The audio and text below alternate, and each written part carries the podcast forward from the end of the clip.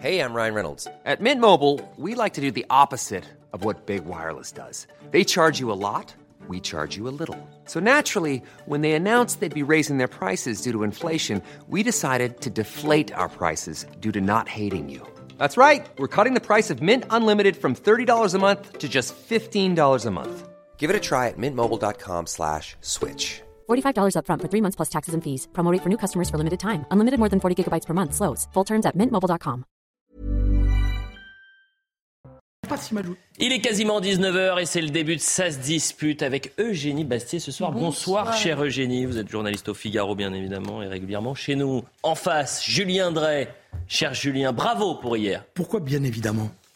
Il y a journaliste au Figaro, bien évidemment. Mais parce que on- les gens la connaissent. Ah bon, d'accord. Les gens la connaissent. Elle vient bien évidemment chez nous régulièrement. On ne prend pas sur son visage le fait qu'on est au Figaro. Mon cher Julien, je voulais Pareil. vous remercier ce soir. non, parce qu'il fait des de stéréotypes, il fait des cases. Ah bah moi je sais, mais je, je- les gens Ouais, rentrent dans des cases. j'ai remarqué que. Bravo Julien pour hier Bonsoir soir. quand même à, tout, à vous, à Eugénie et à tout le monde. Bravo pour Hier soir, 500, plus de 500 000 téléspectateurs dans Ça se dispute, c'est un record. Julien Drey. C'est grâce au coiffeur de Alors, William. On va ou, vos- grâce à vos, ou grâce à vos lunettes, je ne sais pas. Ouais, On va faire le, le point sur l'information. Regardez ce qu'il ne fallait pas manquer ce samedi dans l'actualité. Et puis après, on va passer au débat.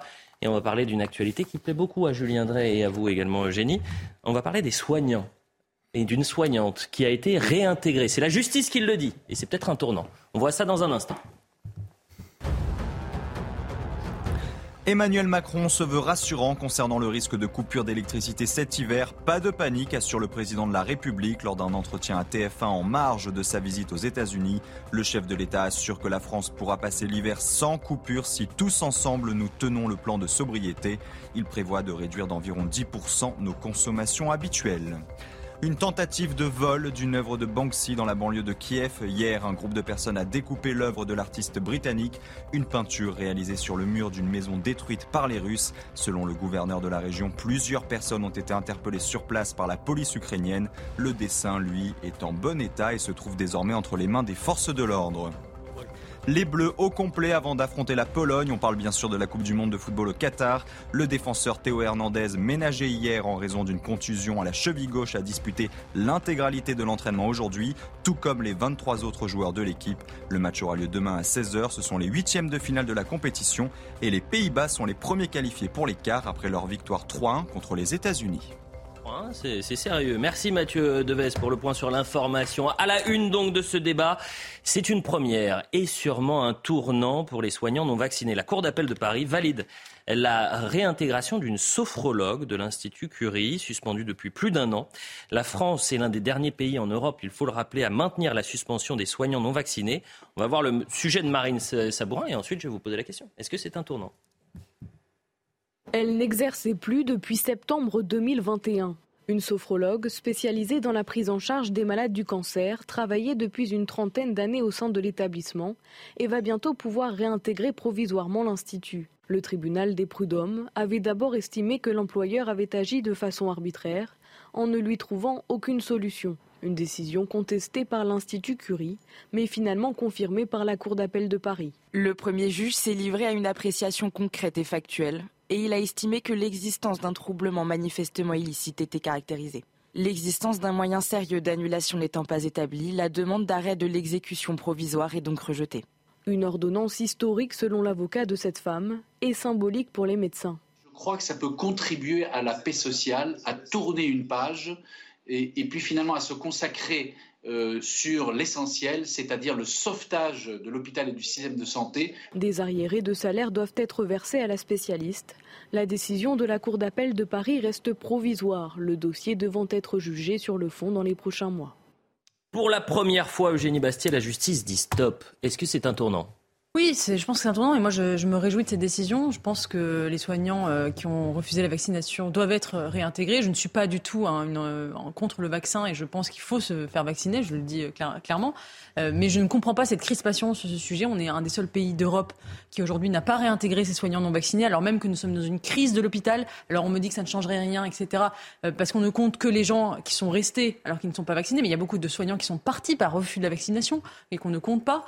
Et je ne comprends pas cette crispation, notamment du pouvoir. euh, macroniste sur cette question. ça aurait pu être un bon moment d'amnistie, de, de, de, comment dire, d'union nationale en disant bon, allez, on, amnistie ces soignants-là. Ils se sont braqués là-dessus dans une espèce de, de, marqueur du centrisme autoritaire pour montrer à, alors à l'électorat un peu âgé que c'était un marqueur important et que le vaccin c'était bien, avec ce discours que moi je trouve très gênant sur on est le parti des lumières, de la raison, contre l'obscurantisme, etc., etc., alors qu'ils se sont trompés sur tout, sur les masques, euh, qu'il n'y avait pas de vaccin au bon moment, etc.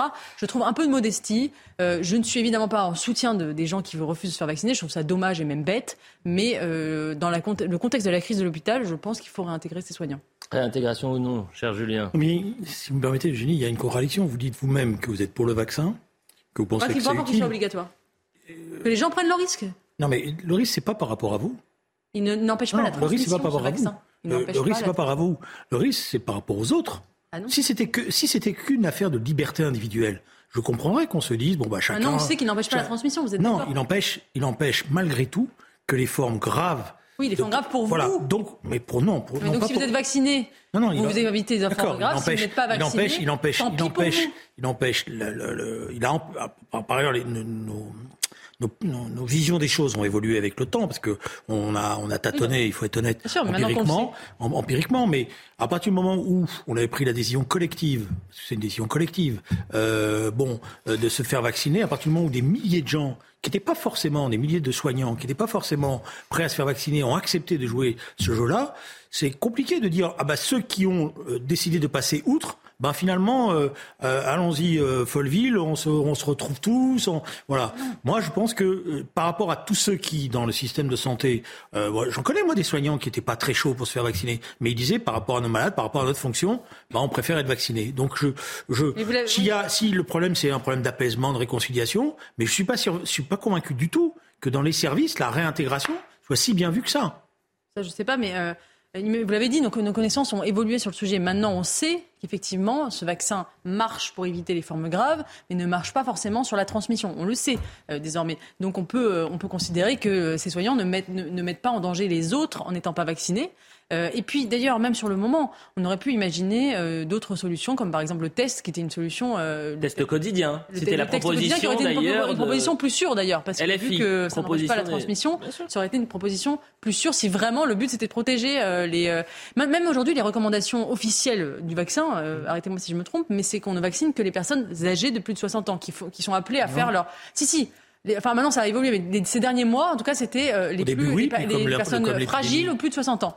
Puis comme l'épidémie a reprise, euh, on, demande au maximum de personnes de refaire un, rappel, troisième ou quatrième, suivant le fait qu'on ait ou pas eu le Covid. Mais euh, moi, je ne suis pas d'accord avec le, discours qui consiste à dire, comme nos connaissances ont évolué, alors maintenant, on doit être généreux à l'égard de ceux qui, au départ, ne voulaient pas jouer, ne voulaient pas jouer le jeu.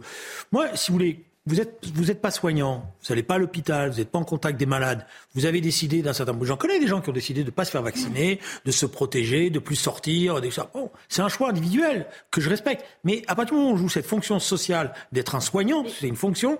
Il y a une responsabilité. Un dernier mot. Oui, un dernier mot. Je pense qu'en plus, cette décision de non-réintégration des, des, soignants est contre-productive parce qu'elle radicalise les gens qui sont dans cette spirale complotistes parfois d'antivax qui, qui sont dans un rejet total de l'autorité de l'État, de l'autorité médicale, ça les radicalise dans, leur, dans, cette, dans, cette, dans leurs obsessions et ça va créer juste des gens qui vont être complètement séparés de la société parce qu'on les réintègre pas. Ça fait plus d'un an hein, que ça dure. Et qui, vont, et qui vont constituer des, des sociétés parallèles et ce n'est pas du tout le, le, le, non, le but. Ce qui est intéressant, c'est que je prends acte, parce que de toute manière, il y a L'histoire est toujours longue. Je prends acte de votre discours généreux à l'égard de ceux qui un peu d'humanité. Oui, mais alors je note, je, je, note justement, je, je note prends justement, acte que ces derniers temps, sur la chaîne, nous avons maintenant une sorte d'humanité qui se met en place à l'égard des complotistes, à l'égard des antivax, etc. Je pense que dans d'autres moments, viendrai. Vont arriver dans pas longtemps. Dans d'autres moments, on vous demandera ce que votre cœur se joue pour tout le monde. Attendez, je, je, suis sûr que votre cœur, à ce moment-là, va jouer. Je viendrai, moi, je remarque une chose. Je, remarque une... Fait trois semaines qu'on en parle et, je vois. Je remarque juste une chose ce gouvernement est laxiste surtout, sauf avec les antivax. Ah, bah, où il manifeste une dureté de fer. Non, ça, j'ai. Je suis pas là. Julien. Moi, je ne défends pas le gouvernement. Je, veux dire, le gouvernement, il a fait euh, des choses bien, des choses mal. Souvent, plus, je suis pas d'accord avec lui. Mais sur l'affaire, euh, vous avez été sévère quand même, je pense, sur euh, la manière dont vous avez jugé son comportement sur l'affaire du Covid. C'est pas le secteur sur lequel il a plus failli. D'ailleurs, l'élection présidentielle l'a montré. Euh, on sera en direct avec l'avocat de cette soignante ce soir à 22h à 22h dans Soir Info Week-end. Euh, il sera l'invité exceptionnel de Soir Info Week-end. Donc l'avocat de la soignante Je vous invite à aller quand même consulter. Parce que moi, j'ai, comme vous, Toujours. J'ai, des, j'ai, des, j'ai des gens autour de moi qui, qui ont des qui ont des fonctions médicales euh, ou qui vont à l'hôpital. Je ne suis pas convaincu que dans les services, il y a aujourd'hui une unanimité pour intégrer tout le monde. Hein. Eh bien, c'est une question que je pourrais poser même à cet avocat. Non, c'est pas lui qu'il faut demander, c'est au service et au service. Mais sachez aussi que ça, fasse un reportage. Il est possible, il est possible que j'ai posé la question. Ah, voilà.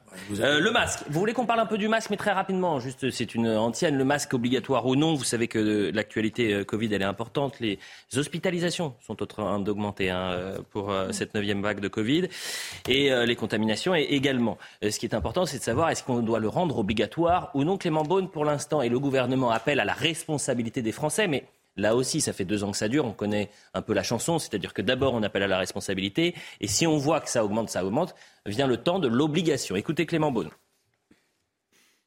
Dans les trains, dans les métros, dans les bus, dans les avions, je le dis euh, très solennellement, portez le masque. Je sais que on en a un peu perdu l'habitude, de tous, que c'est euh, parfois un peu contraignant, mais c'est aujourd'hui notre meilleure arme, parce que vous voyez que les chiffres remontent. Si on veut éviter qu'ils augmentent trop rapidement, retrouvons des gestes simples. Et donc, euh, à chaque fois qu'on a un lieu confiné, c'est du bon sens et c'est du pragmatisme. Chacun connaît maintenant les gestes à avoir. Il faut porter le masque. Et dans les transports publics, notamment les transports du quotidien, je pense euh, au métro, au bus, on est parfois serré.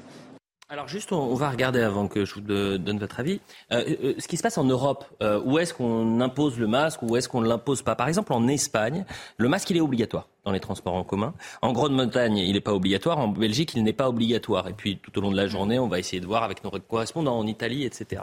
Obligatoire ou non Eugénie Bastier? Hum, Pas obligatoire. Moi, je pense qu'il faut laisser aux gens leurs responsabilités. Je vois d'ailleurs beaucoup de personnes âgées qui mettent leur masque dans les transports en commun. Elles ont raison parce qu'elles sont des personnes fragiles si elles attrapent le Covid. Mais moi, je me méfie. Euh, d'ailleurs, on est en train d'y assister. On l'avait dit pendant la crise du Covid, de l'effet cliqué. C'est-à-dire une fois que le masque a été mis, on ne le retire plus. D'ailleurs, dans certains endroits, on ne l'a jamais retiré, notamment à l'hôpital, euh, dans tout ce qui est médical, dans tout ce qui est soins à la personne. On pourrait dire tant mieux, c'est vrai. Euh, mais c'est juste que voilà, maintenant, il faut s'habituer. On ne voit plus un visage à l'hôpital, vous ne verrez plus jamais de votre vie probablement le, visage de votre médecin, de votre bon, bah, peut-être que c'est normal, mais euh, moi je trouve qu'on on, change petit à petit comme ça de, société. Euh, dans les transports, oui, moi je pense que c'est utile pour les personnes âgées. Après. Euh, moi, j'oublierai jamais une chose, c'est qu'on a mis des masques aux personnes qui étaient dans les crèches pendant près d'un an en France ce qui est absolument inadmissible quand on sait le, besoin qu'ont les enfants, et notamment les enfants en bas âge, de voir le visage des adultes, notamment pour le sourire, la réponse sourire, etc. Les retards de langage qu'il y a eu et des, études qui sont sorties, je trouve ça absolument scandaleux, donc soyons prudents. Cher Julien. Bah, D'abord, euh, je pense que pour le personnel hospitalier, c'est spontanément qu'ils mettent le masque. Hein. Oui. C'est aussi obligatoire. Euh, spontanément, dans les services, euh, on met le masque parce qu'on considère que c'est un geste protecteur mmh. et qu'il n'y a aucun hospitalier qui a envie de se retrouver en responsabilité d'une dégradation d'un état de santé d'un de ses malades. C'est la première chose. Deuxièmement, je pense que le ministre a raison sur les transports en commun parce que vu l'état de nos transports en commun, euh, vu notamment en Ile-de-France, vu l'état des rames de RER e et, de, de trains, il a raison, les gens sont vraiment les uns sur les autres. Et donc, comme ils sont les uns sur les autres, vaut mieux essayer de se protéger dans les transports en commun. Mais alors, j'ai juste une question, mais je sais ce qu'il va me dire, Julien Il va dire, mais attendez, c'est encore une fois euh, la, prochaine fois, quoi, la théorie de l'absurde. Mon clone là, et puis. Non, non, non, mais je sais parce qu'il va m'envoyer un scud, je suis certain. Mais, la question que je me pose, c'est quel intérêt. Vous êtes en train d'intégrer quelque chose qui va pas du tout. Alors, on va voir. non, mais les espaces clos, c'est très intéressant le port du masque. Pourquoi pas le porter dans, dans les transports en commun? Mais quel intérêt de le porter dans les transports en commun si vous allez le soir au restaurant et puis qu'ensuite vous allez dans un bar et que vous allez dans une soirée privée. on retourne dans, les discussions infinies qu'on avait eues pendant quel le Covid. Quel est le sens de le porter dans les transports Quel est le sens de le porter dans le transport en commun et que dans les transports en commun? Mais évidemment, ça n'avait pas sens. Vous avez raison, mais vous pouvez porter comme ça mille absurdités. J'ai l'impression qu'on est replongé dans les dans les débats qu'on a eu pendant deux ans à chaque vague, c'est la même chose. Pourquoi vous faites ci, pas ça C'est c'est un jour sans fin. Euh, c'est un jour sans fin. Et moi, hmm. je pense maintenant, il faut dire la responsabilité individuelle. Les personnes âgées qui ont plus de 60 ans, vous vous protégez, vous vous vaccinez, vous mettez votre masque. Et même si vous avez, pendant les fêtes, peut-être vous limitez vos contacts, etc. Ou vous, vous prenez des risques si vous avez envie. Mais laissons les gens décider par eux-mêmes.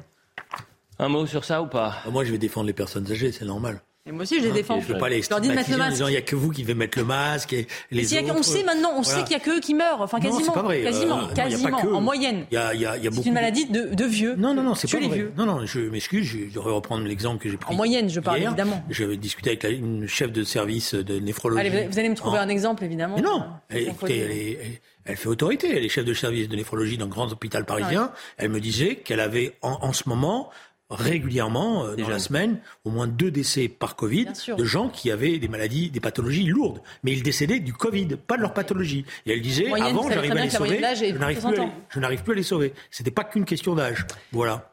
Roubaix.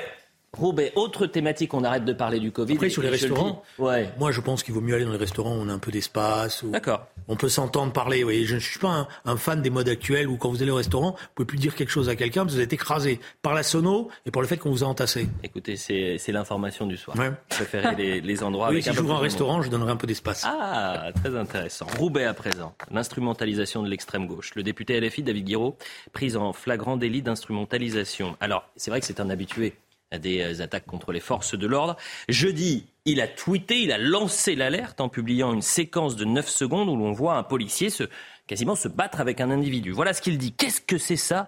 En plein dans euh, le nouveau Roubaix, dans ma circonscription, ces images sont terribles. C'est ça l'image qu'on veut donner de la police municipale, visiblement. Je demande au maire des explications et une enquête. Sauf que nos équipes ont creusé et ont pu confirmer les informations de la Voix du Nord.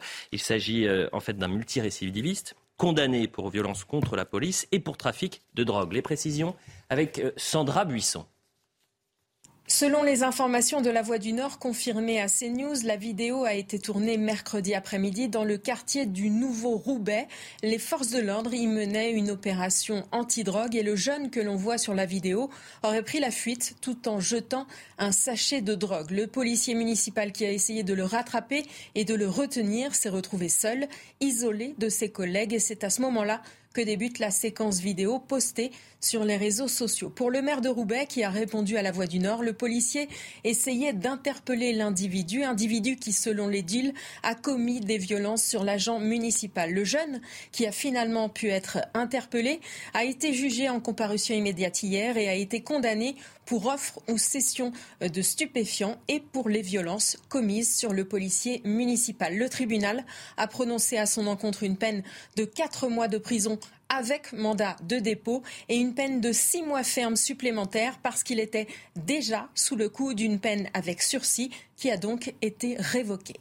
Guiraud a-t-il perdu une occasion de se taire, Jiménez Bastier? On sait bien que ce discours anti-police euh, à la France insoumise est devenu maintenant un marqueur. Hein. C'est, euh, je le disais tout à l'heure, le discours cibler les antivax c'est un marqueur pour la Macronie, cibler la police c'est un marqueur pour la France insoumise. Ça permet de, séduire un électorat de banlieue qui est dans le ressentiment par rapport à la police. Évidemment, on envoie des signaux. Et c'est pas la première fois qu'on instrumentalise comme ça des images. Souvenez-vous de ces images de Michel, le producteur là qui s'était fait tabasser par, par les policiers. On s'était rendu compte après qu'il y avait tout un contexte.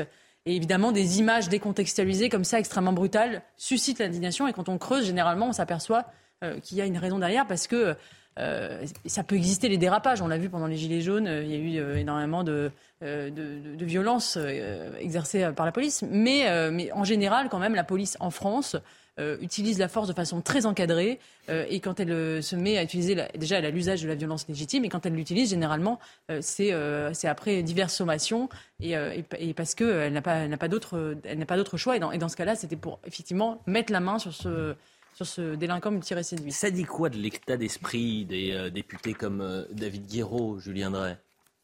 Ça veut dire que s'il veut respecter une certaine tradition familiale, il doit apprendre à la raison. La raison, c'est pas la passion euh, excessive euh, qui fait qu'on vérifie pas, qu'on se précipite. Moi, j'ai vu la polémique qu'il a nourrie lui-même sur Twitter, parce que j'ai vu que Gilles William était immédiatement en défenseur de, euh, de l'ordre intervenu polémiquant, et j'ai vu que plus le, le, le débat s'avançait, et plus David, le, je crois que c'est David, hein, David Guiraud, bien David. Guiraud euh, reculait parce qu'il s'est lancé trop vite. Voilà. C'est vrai que quand on prend les premières, moi j'ai même j'ai failli tomber dans le piège. On prend la première image, on, on est choqué. Ouais. Puis ouais, le policier, euh, d'abord il, sait, il sait se battre et il y va. Hein. Bien sûr. Euh, bon, puis après il y a le contexte. On sait que il sait qu'on apprend qu'il s'est sauvé. On apprend que d'ailleurs deux policiers vont revenir. On constatera d'ailleurs que lui-même n'a pas porté plainte contre les policiers en disant euh, euh, il a accepté sa peine, euh, etc. Bon, donc je pense que il y a un certain nombre de jeunes députés, alors j'aime pas le terme jeune, de députés, de nouveaux députés, qui devraient savoir que quand on est député, on a une responsabilité. Il doit pas simplement- ses excuses. Que David Guiraud a été élu à Roubaix par le vote euh, banlieusard, enfin, Oui, mais c'est vote pas. ouais, des mais jeunes. Les banlieusards sont pas euh, du Eh côté des, des, des, pas par des- banlieusard, des c'est terme. D'ailleurs, ceux, par le vote, en tout cas communautariste. Oui, mais le euh, vote communautariste. Roubaix et le dans vote un discours communautariste. précisément qui est celui-là, anti-police, euh, euh, sur l'islamophobie, sur l'État. J'ai Il a été, longtemps, j'ai été longtemps élu de quartiers qui étaient réputés très difficiles, et les gens qui votaient pour moi, ils votaient pas pour les dealers. Et ils votaient pas contre la police. Au contraire, ils savaient le discours que je tenais. Ça a changé, et je pense qu'il y a beaucoup. Non, non, non, non. Je pense qu'il y a, euh, il y a effectivement euh, l'erreur que commet David Guiraud, c'est qu'il comprend pas ce qui se passe.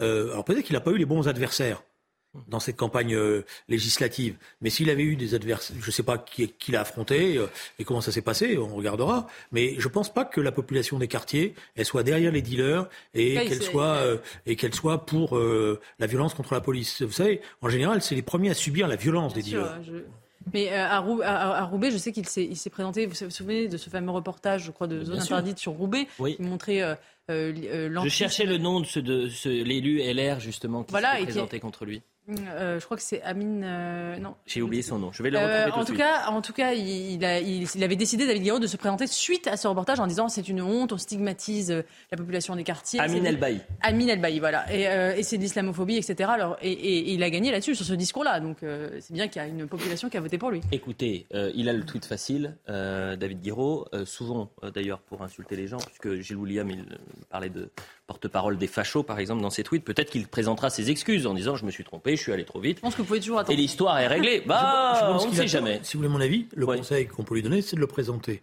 Ouais. Ça, il va le retrouver dans des campagnes électorales. Euh, bien sûr. Et ça ne sera pas un argument en sa faveur. Sarcelles, on va parler de Sarcelles, nouveau drame à Sarcelles dans le Val d'Oise. Un ado de 13 ans a été poignardé hier devant son collège. Son pronostic vital est réservé. Euh, la victime dit avoir reconnu d'ailleurs son agresseur. Il s'agirait d'un jeune homme de 14 ans. Euh, parmi les trois suspects, l'un d'entre eux s'est présenté à, à la police. Il y a toujours euh, des recherches qui sont effectuées. Euh, on a nos équipes qui sont sur place et, et, euh, Jeanne Cancard, notre journaliste, a réussi d'avoir le, euh, le témoignage euh, du père de cet euh, enfant qui a été donc euh, poignardé. Écoutez son témoignage. Aujourd'hui, votre fils, il est à l'hôpital? Il est à l'hôpital, il est à l'hôpital de Paris, Paris 15e. Et euh, il est bien. Il est, de bonne santé. Bah, ils vont sous surveillance euh, pendant 48 heures. Mais euh, je pense que lundi, ils vont, ils vont déshospitaliser. Ils vont Déshospitaliser, oui. On a eu peur, oui, comme une famille euh, qu'on a Sarcelles, euh, bah, on a eu peur du quartier, on a eu peur du total, quoi. Vous savez, c'est un, c'est un garçon qui était euh, 12 ans ou 13 ans, bah, ça fait peur. On ne sait pas vraiment qu'est-ce qui s'est passé. Aujourd'hui, les policiers, ils sont passés de faire une enquête, euh, vraiment qu'est-ce qui s'est passé, mais euh, bah, on ne sait pas vraiment encore. J'espère que ça va se passer mieux. J'espère qu'ils vont faire le nécessaire, policiers. Nous, on n'est pas policiers, oui. nous, on est des gens comme tout le monde. C'est le policier qui doit s'en occuper, c'est pas nous. Un témoignage recueilli par euh, Fabrice Elsner, une victime de 13 ans, un suspect de 14 ans. C'est euh, une nouvelle fois une- un acte terrifiant avec une jeunesse ultra violente, Eugénie. C'est vrai qu'on cesse de voir ce- ces, ces faits divers enfin, impliquant des, des, des, des- jeunes de plus en plus jeunes. hein, euh, C'est euh, le, le, soci- le sociologue, enfin le, le pédopsychiatre Maurice Berger qui parle vraiment d'une hyper-violence des, des jeunes en disant qu'il y a vraiment un phénomène qui monte dans la société. Euh, il y a encore des gens qui le nient. C'est-à-dire que moi, je lisais cette semaine dans Le Monde euh, une interview d'un sociologue qui s'appelle Philippe Robert qui était tiré- titré euh, Il n'y a pas de, il a pas de phénomène massif, il n'y a pas de, problème massif d'insécurité en France, en disant que finalement c'était que des problèmes locaux. Alors oui, c'est vrai, hein, il y en a des problèmes à, Sa- à Sarcelles, à Nantes, à Bordeaux, à Paris, à Lyon, euh, dans énormément de villes de France, mais à force qu'on voit ces, ces problèmes surgir partout, même dans des villes qui étaient autrefois tranquilles comme Nantes, etc., on se, on, on se dit qu'effectivement c'est pas un problème local, mais un problème de plus en plus massif et un, vrai véritable phénomène de société, Mmh. notamment cette violence ultra jeune, 13-14 ans, euh, et euh, qui n'a plus, euh, plus, plus de limite parce qu'on bascule très très vite dans l'hyperviolence. Julien. Je dirais que l'exemple confirme les propos que j'ai tenus. C'est la population des quartiers qui est aussi la première exposée. Euh, témoignage de ce père euh, est là pour le prouver. Alors après, il y a, euh, il y a une montée de l'hyperviolence. Euh, alors pas dans toute la jeunesse, parce que je vous dis, j'aime pas quand on commence à, à généraliser. J'aime pas. Je pense qu'il faut faire attention.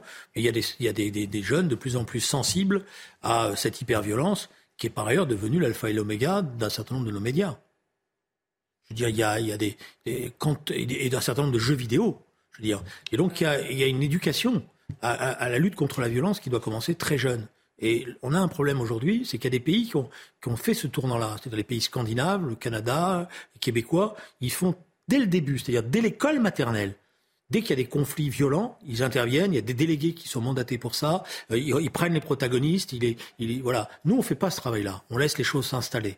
Et, la, et, et la violence s'installe comme euh, un comportement.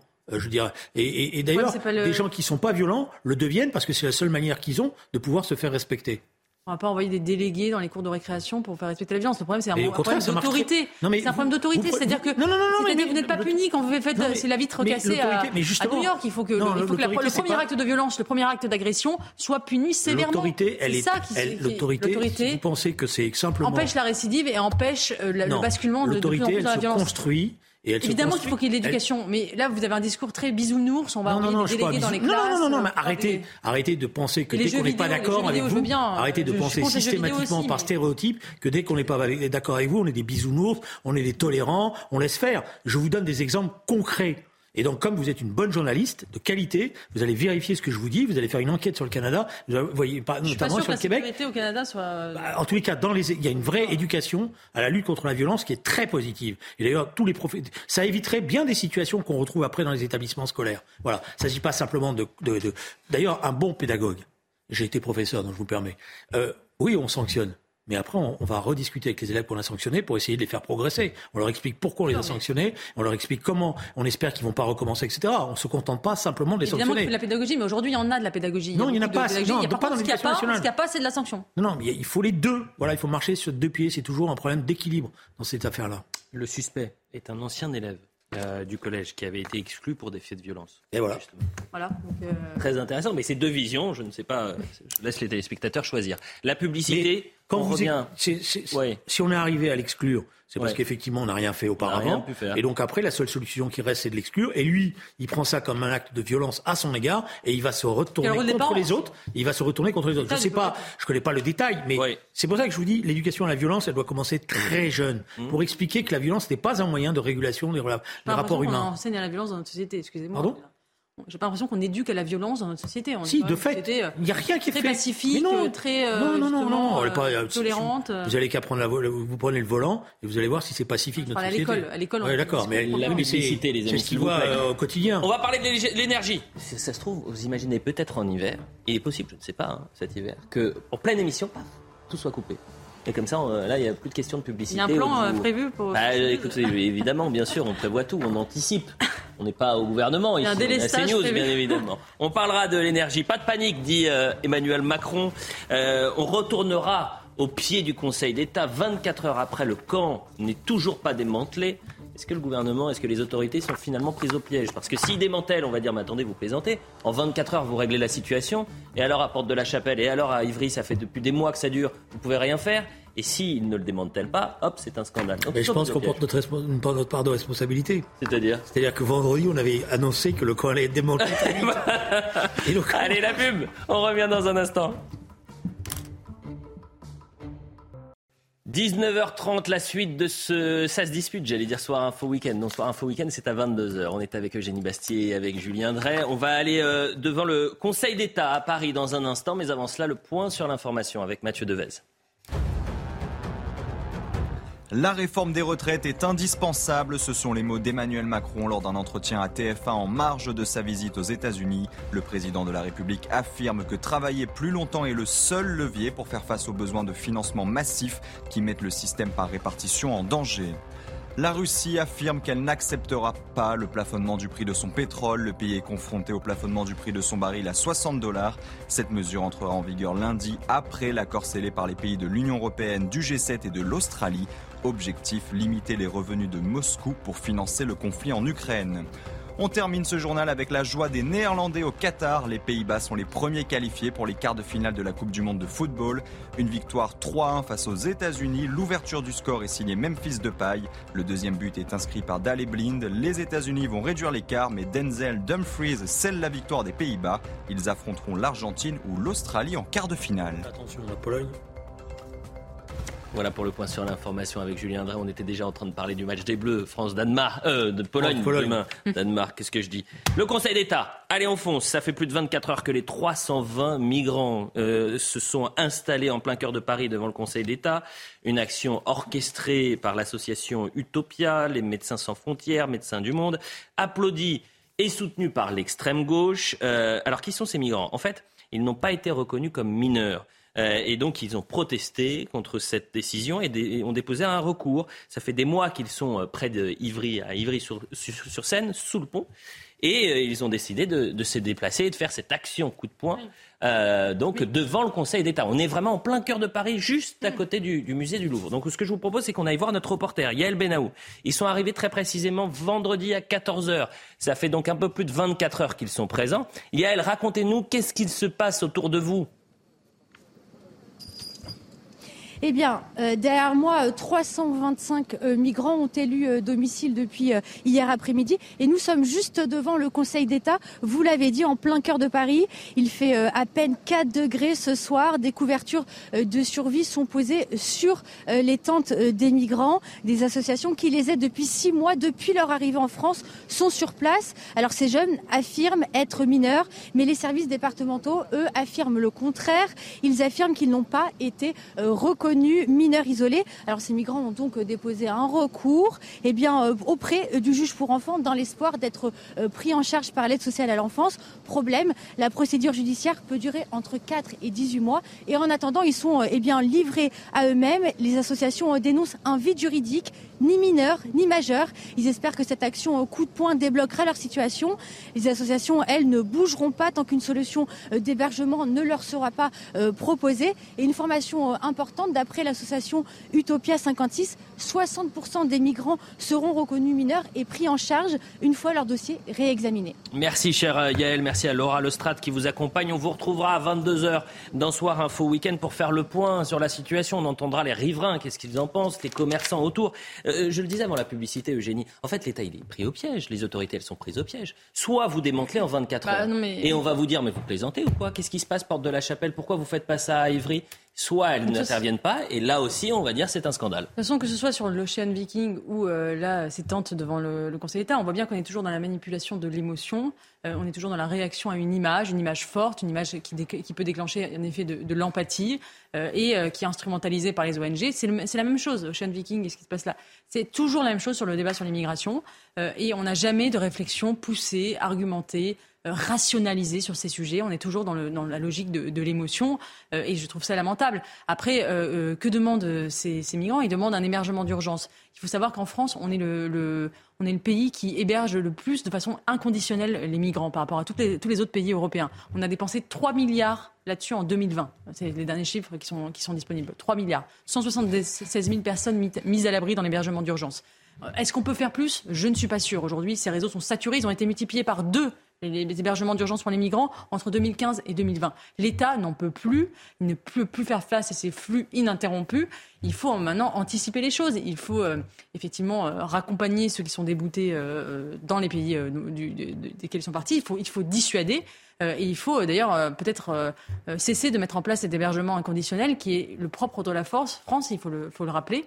Les autres pays européens n'ont pas cette, cette mesure-là. Et on est, on est le pays où il y a le plus de migrants, euh, de, de, campi- de campements sauvages de migrants euh, d'Europe. Ocean Viking, Conseil d'État, même combat, Julien Drey Ocean Viking, c'était une situation d'urgence avec le risque que des gens euh, décèdent immédiatement. euh, parce qu'ils étaient, ils étaient, derrière. ils étaient dans, dans une situation dramatique. Et donc on a fait un geste d'humanité. Là, c'est autre chose. Là, il s'agit d'un combat politique qui est mené par un certain nombre d'associations en accord avec euh, les, les migrants pour faire, euh, de- je dirais, imposer, parce que c'est ça leur, leur orientation politique, la, la libre circulation des individus sans aucun contrôle et sans aucune euh, frontière. C'est une position politique. Le problème, c'est que comme ils n'arrivent pas, ils veulent l'imposer de fait, euh, et c'est ça qui est, un- qui est problématique. Alors après, vous avez raison. Normalement, c'est quand il faut les, il faut les, il faut, il faut pas les laisser se regrouper. il y a des dispositifs policiers qui peuvent se mettre en place. Mais on ne les a pas parce que, bon, là, les policiers qui sont pris par ailleurs sur bien d'autres choses. Et puis qu'il y a une forme de tolérance. Bon, voilà. Et donc après, cette tolérance. Organisée par le droit. Cette tolérance, elle est, j'allais finir, elle produit, mais vous avez raison, elle est le produit d'un de, vide juridique, c'est-à-dire de lois qui étaient des lois généreuses à un moment donné et qui sont aujourd'hui détournées, euh, soit par les migrants, soit par les associations, soit aussi par euh, euh, des, des, des, des, confrères, pas confrères, mais des, professions juridiques, des avocats qui sont malins, ils ont compris, ils, ils font leur travail d'avocat d'ailleurs. Hein. voilà, donc il faut changer les lois parce que quel est le problème qui est posé là? C'est le laps de temps entre le moment où on les reconnaît en situation irrégulière et on reconnaît qu'ils sont pas forcément des mineurs, bon, et le moment où on va les expulser. C'est dans cette faille-là qu'ils sont en train de, de, de, de s'infiltrer. Et ça pose un problème parce qu'effectivement, ça donne le sentiment que finalement, on finit toujours par céder. Génie. En plus, moi, je, ne comprends pas la logique de ces associations, où elles veulent aller, qu'est-ce qu'elles veulent réellement? Parce que, imaginons que l'État français dise très bien, nous allons donner un logement à ces, à ces gens qui en réclament. Très bien, on va les loger. Mais vous imaginez le message que ça envoie, l'appel d'air que ça envoie. Évidemment, tout le monde va vouloir venir en France pour bénéficier de ces, droits-là, c'est-à-dire venir illégalement sur le territoire. Puis ensuite, l'État euh, vous paye un hôtel. Euh, euh, souvent, il réquisitionne des hôtels type Formule 1, etc., payés par le contribuable français, pour, pour loger ces gens.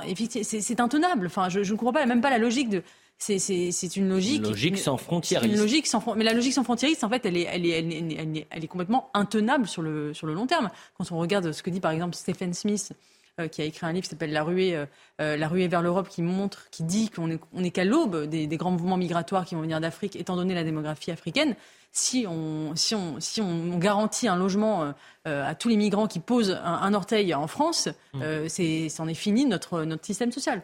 Il, pourrait y avoir une urgence, euh, Julien Drey, quand vous parliez d'urgence pour l'Ocean Viking, euh, pour ces personnes, ces 320 migrants qui sont dehors, il fait 4 degrés, euh, ils ne peuvent pas. Ils, ne peuvent pas Le problème qui était posé, c'était que vous aviez un bateau qui avait été refusé au dernier moment. Mm. Normalement, il devait aller en Italie, et après, les gens devaient être répartis dans les différents pays européens. C'est pas comme ça que c'est passé. On avait des problèmes de salubrité dans le bateau, de malades, etc. Là, on n'est pas dans cette situation-là. Bon, on est et par ailleurs, on est dans une situation euh, d'organisation de réseau. Voilà, c'est ça qui pose problème euh, de réseau au sens où toute une partie de, de, ces, de, ces gens qui viennent là euh, vont à partir de là obtenir cela, pas, pas toute une série d'autres migrants qui mm. viennent pour d'autres raisons de, liberté politique, etc., mais qui rentrent dans les, dans les filières qu'on a ouvertes. Voilà, là, il y a un forcing qui est fait. Voilà. Autre, le forcing est le produit, et le forcing est le produit d'erreurs qui ont été commises. Vous l'avez signalé. Après, il y, a la, question de, la minorité-majorité. C'est vrai que la minorité offre des droits encore plus en France qu'en Ça, c'est logique, ça. Oui, mais d'accord, mais enfin, c'est logique, on peut le questionner. Hein. sur les mineurs, c'est bah normal qu'on ne va pas. Entre un, mineur de 16 ans et un mineur de 18 ans et demi, enfin, et, le problème, c'est qu'aujourd'hui, beaucoup de ces migrants, du coup, disent qu'ils sont mineurs alors qu'ils ne le sont pas. Il n'y a aucun moyen de le vérifier puisqu'il est. Euh, Nicolas Sarkozy, vous vous en souvenez, avait proposé la question des tests osseux euh, au discours de Grenoble il y a plus de dix ans. La gauche avait dit c'est épouvantable, ça nous rappelle les heures les plus sombres de l'histoire. Eh bien, voilà, on en est aujourd'hui, c'est qu'on ne peut plus déterminer, donc tout le monde essaie de, de, de vous avez la courte parce que je vous rappelle que celui qui voulait les, les mettre en place était ministre de l'Intérieur, il a été Premier ministre après, après il s'appelait Manuel Valls.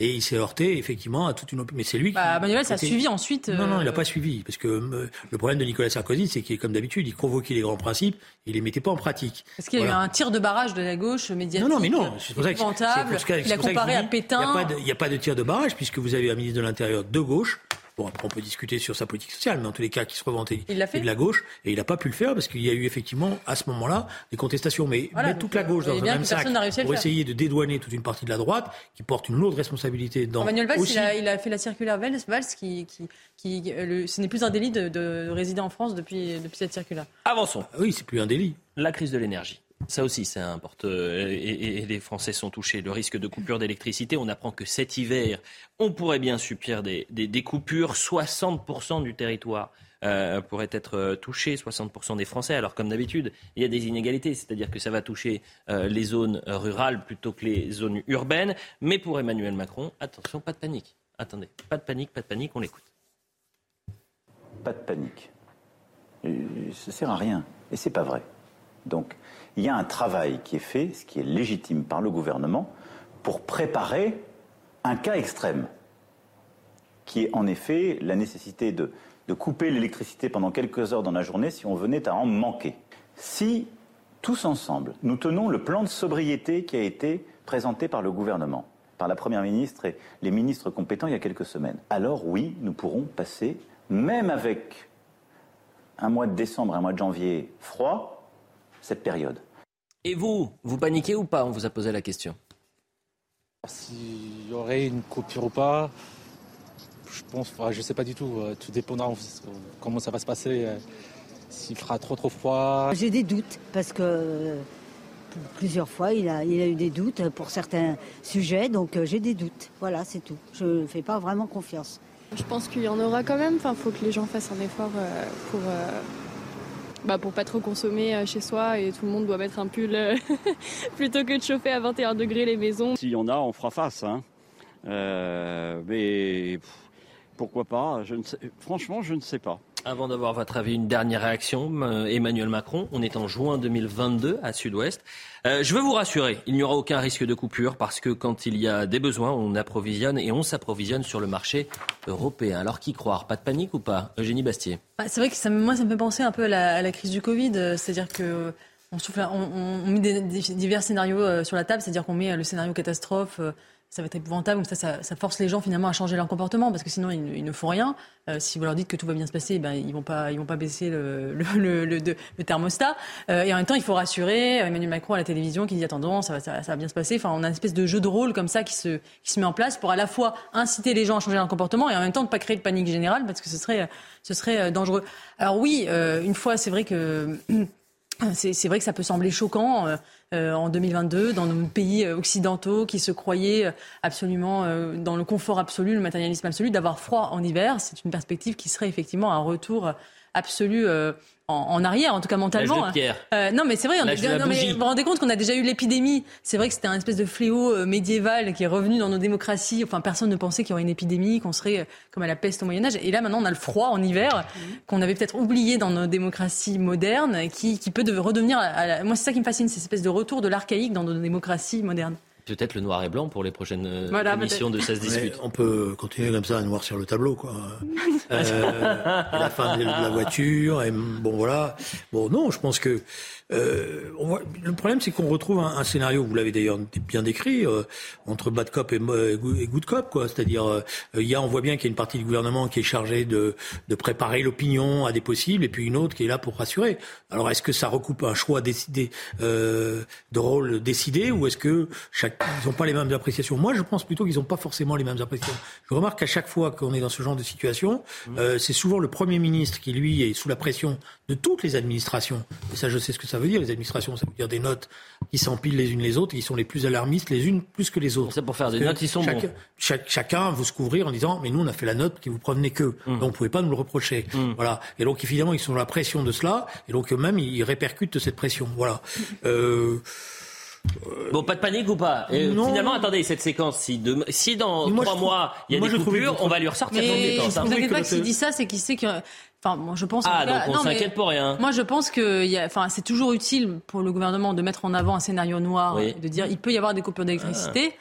Parce que si vous en sortez bien, on vous en sera reconnaissant que plutôt que si vous ne l'avez pas euh, envisagé et que ça arrive, alors là par contre on vous on vous, on vous, hégémonie. Donc il vaut mieux dire il y aura peut-être des coupures. Je trouvais, je trouvais que le, reportage que vous avez fait était intéressant parce qu'on voyait le bon sens de nos concitoyens. Ils disaient bon on panique pas, bon s'il faut le faire on le fera, mais en revanche il y a quelque chose qui peut il y a quelque chose qui peut nous faire paniquer et c'est passé un peu sous les radars. Déclaration de Marc Noiset, président de SAMU Urgence de France. Voilà ce qu'il dit. Si vous appelez le 15, le 17 ou le 18 de votre portable et que l'antenne de votre opérateur n'est pas alimentée, votre appel ne passera pas. Et c'est le risque qu'il peut y avoir au moment des coupures, justement. En revanche, si vous appelez le 112, c'est le numéro d'urgence européen, tous les opérateurs sont obligés de prendre votre appel. Le risque qu'il peut y avoir, c'est l'incapacité pendant ces coupures d'appeler le 15, le 17 ou le 18 et de devoir appeler le 112. Pardonnez-moi, moi, mais, ma grand-mère, je ne suis pas sûr qu'elle sache que si elle. j'ose imaginer que. C'est le 112. J'ose imaginer quand même qu'il y ait des précautions qui soient prises et que ces ah, antennes soient. Et puis, je fassent partie des, des fassent partie des, des, des, priorités. Vous êtes un euh, jeune qui s'occupe bien de sa grand-mère, vous allez prendre le temps d'aller lui expliquer euh, Mamie, il faut que tu appelles le 112, c'est pas raison. Mais bon, vous, allez, bah, vous allez faire l'aller-retour, comme ça, ça vous permettra de la voir et elle sera très contente de vous voir. En voiture, hein, ah, bien voilà, pour dépenser en char à voile, en char à voile. Je vais prendre quelques, quelques toujours prendre le temps de voir ses anciens. Bien sûr. Le, la grève, SNCF, on en parle un peu. Euh, ça sera quasiment notre dernier thème ce soir. Vous avez imaginé, on a quasiment une, dizaine de thèmes ce soir. La galère se poursuit dans les gares françaises. Toujours 4 trains sur 10 qui circulent seulement. TGV Intercité, une grève des contrôleurs qui réclame une augmentation des salaires, un statut similaire que celui des, des conducteurs. Fabien Villedieu, délégué syndical euh, Sudrail, était euh, chez nos confrères de RMC. La balle est dans le camp de la SNCF. Voilà ce qu'il dit, Fabien Villedieu. Écoutez. Les contrôleurs, ils sont en contact tous les jours avec euh, les voyageurs. Donc, euh, et c'est pas toujours très simple.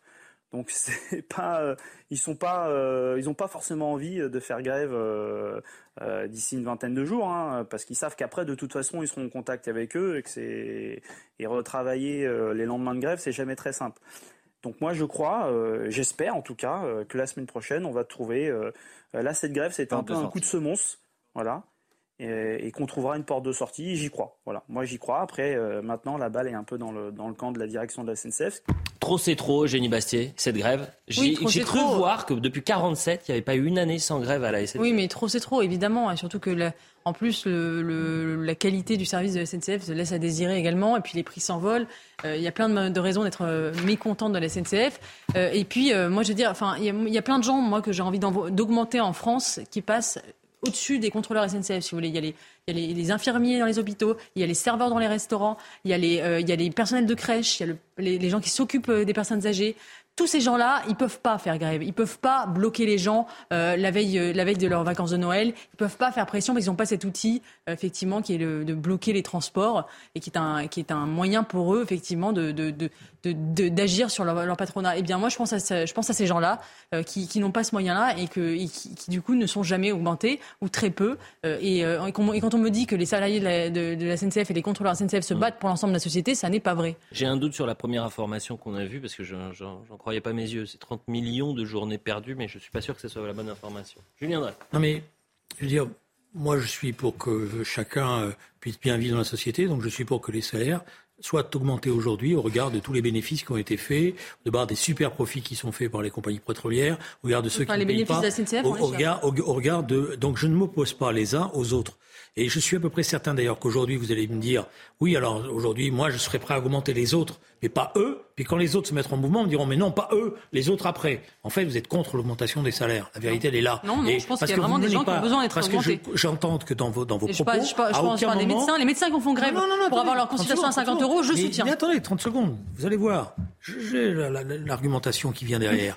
Euh, je vous constate que vous menez aucun combat contre ces super profits qui sont accumulés aujourd'hui par des compagnies pétrolières. Mais on parle de la SNCF. Où sont les super profits de la SNCF Non, mais les, la SNCF, elle dépend des subventions de l'État, pour une part. D'accord, mais il n'y a pas de super profit.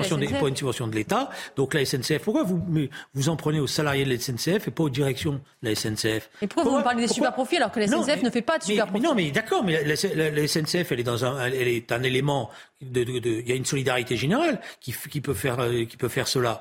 Euh, moi, je considère que le, le excusez-moi, mais Là, vous faites une, déclaration très brutale, dans moi les contrôleurs, j'en ai rien à faire. Mais quand ils vont venir vous voir dans le train, je suppose qu'ils vont vous mémoriser et ils vont venir vous voir, ils vont vous raconter leurs conditions de travail, les difficultés qu'ils ont, les salaires qu'ils ont en fin de carrière. Vous n'allez pas leur dire, eh ben c'est pas c'est pas grave, euh, moi j'en ai rien à foutre. Vous serez la première à leur dire, oui, je comprends ce que vous êtes en train de me dire et il faudrait faire un effort. Voilà. Le problème qui est posé, le problème qui est posé là, c'est que les directions de la SNCF, en permanence, elles font que vous essayez de faire, c'est-à-dire d'opposer les uns aux autres. Elle, n'anticipe pas les évolutions, elle n'anticipe pas les discussions. Et j'ajoute, vous me permettez, que je connais ce syndicaliste. En général, des fois, il est quand même très euh, allant non, là, je trouve que son discours est très responsable.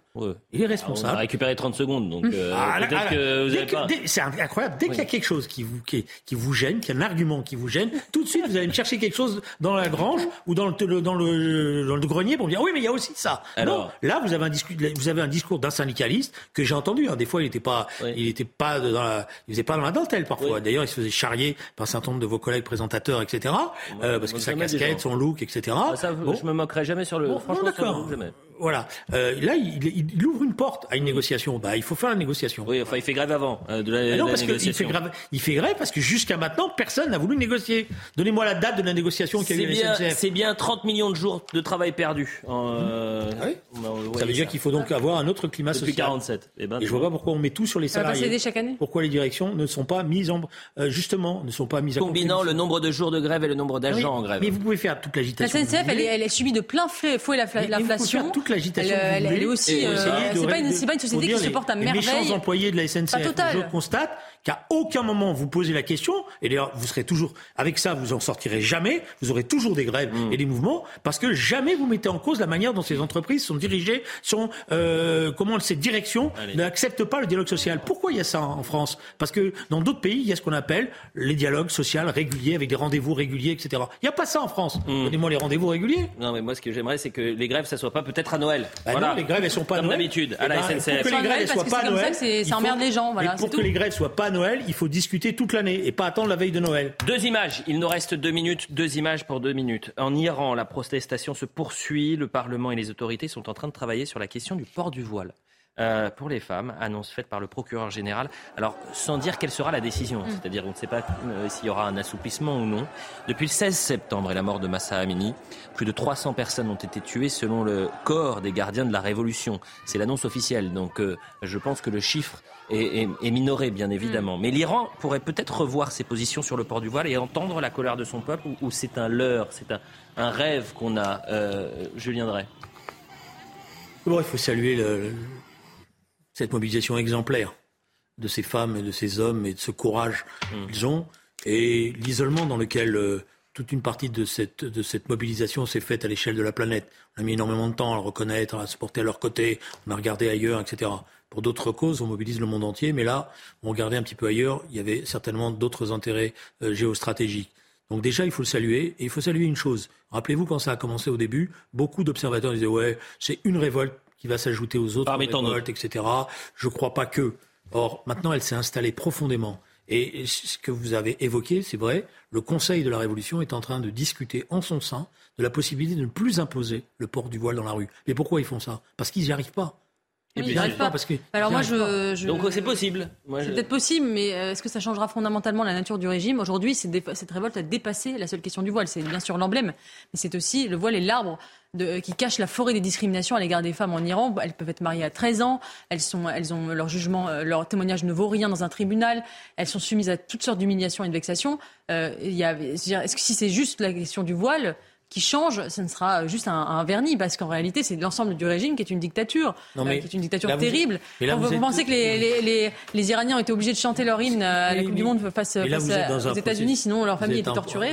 Vous êtes dans un processus qui a été décrit par quelques théoriciens qui s'appelle les processus de révolution permanente. C'est qu'en général, ça commence parce qu'il y a des vers dans, un, dans, dans la nourriture, puis à partir de là, les revendications montent, et c'est les systèmes qui sont ébranlés. La révolution française, elle commence pas pour la révolution, elle commence parce qu'il y a manque de pain et que c'est la famine. Et je pense que s'ils cèdent Si là, je- si, ça, si- si- si cède sur cette affaire-là, le système sera tellement ébranlé qu'il y aura d'énormes répercussions. Bon, on devait parler de Pelé, le roi Pelé, qui est euh, aujourd'hui en, en difficulté. Sa santé euh, préoccupe les, les Brésiliens, les autorités locales qui considèrent qu'il est peut-être, en- annoncent qu'il est peut-être en soins palliatifs parce qu'il lutte contre un cancer. Donc, euh, même Kylian Mbappé en pleine Coupe du Monde a salué nos pensées pour le roi Pelé. Voilà ce qu'a dit euh, euh, Kylian Mbappé. Merci à tous les deux. Euh, merci Julien Drey, merci chère euh, Eugénie. Vous pouvez revoir cette émission évidemment sur cnews.fr parce que c'est une belle émission. Et comme vous êtes un, un amateur d'images, vous allez retrouver une image formidable de- du roi Pelé dans une Coupe du Monde qui a failli mettre un but de 60 mètres. Ah, bah vous allez me donner l'info. Euh, Mathieu Boccoté, qui est bientôt 20h. Mathieu Boccoté face à Boccoté, c'est maintenant. Et puis à 21h, il y aura donc le meilleur de l'info l'hebdo. On va revenir sur les temps forts de l'actualité, les meilleurs débats, les meilleurs sujets de la semaine et du week-end. Et puis à 22h, bien sûr, soir info week-end. À tout à l'heure.